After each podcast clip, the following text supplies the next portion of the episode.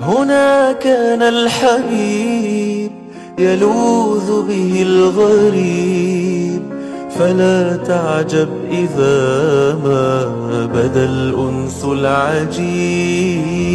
هنا جود وطيب ونور لا يغيب ويا دنيا اسمعيني هنا كان الحبيب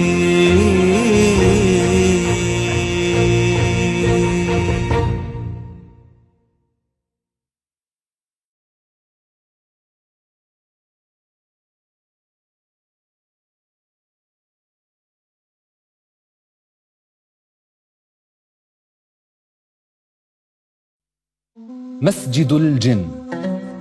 مكان كان فيه رسول الله صلى الله عليه وسلم. عمل بعده مسجدا. وكان رسول الله صلى الله عليه وسلم التقى فيه بالجن. ودعاهم إلى الإسلام فآمنوا به. ويسمى أيضا مسجد البيعة. وذلك لأن الرسول عليه الصلاة والسلام بايعه الجن هناك أيضا. كان رسول الله صلى الله عليه وسلم يدعو القبائل إلى الإسلام.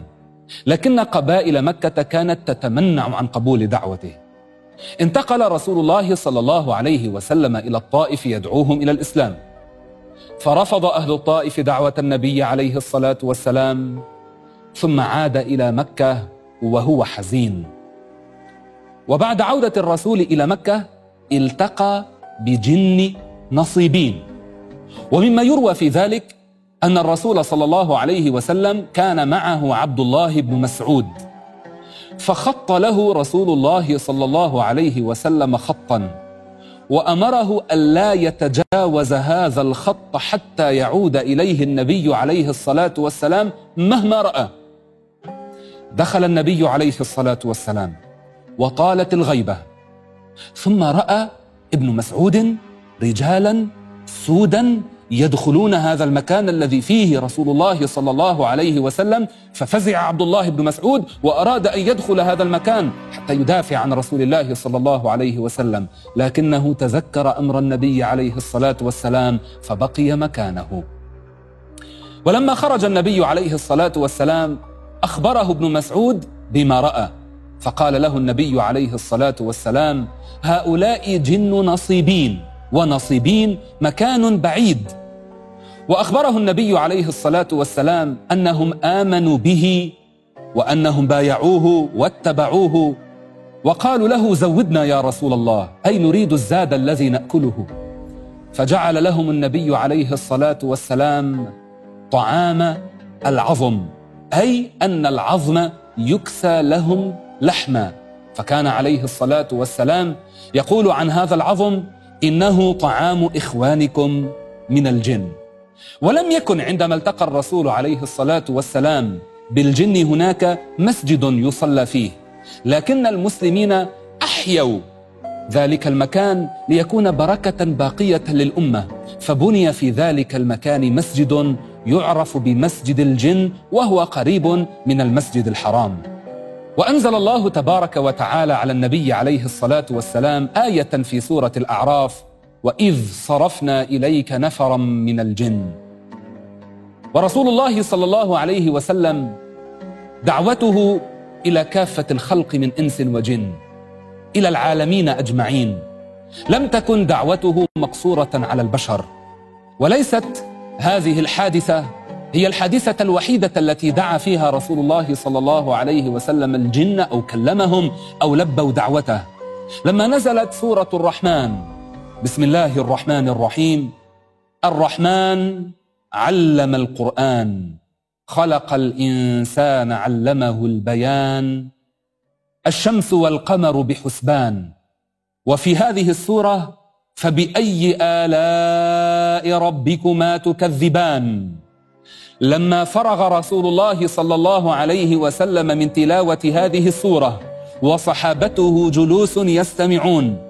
قال عليه الصلاة والسلام ما لي أراكم سكوتا للجن أحسن مردا منكم.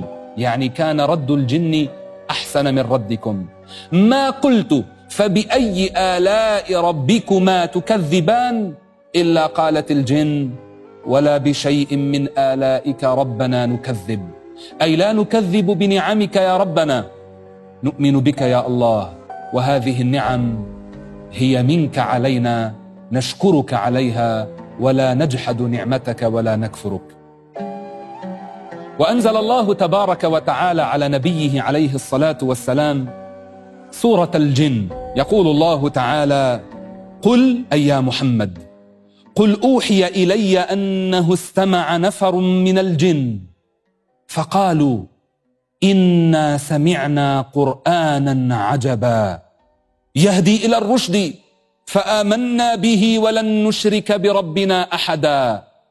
وأنه تعالى جد ربنا أي عظمة ربنا. والله تعالى لا يوصف بالجد بمعنى أبي الأب أو أبي الأم. ومعنى جد ربنا أي عظمة ربنا. وأنه تعالى جد ربنا ما اتخذ صاحبة ولا ولدا. وأنه كان يقول سفيهنا على الله شططا.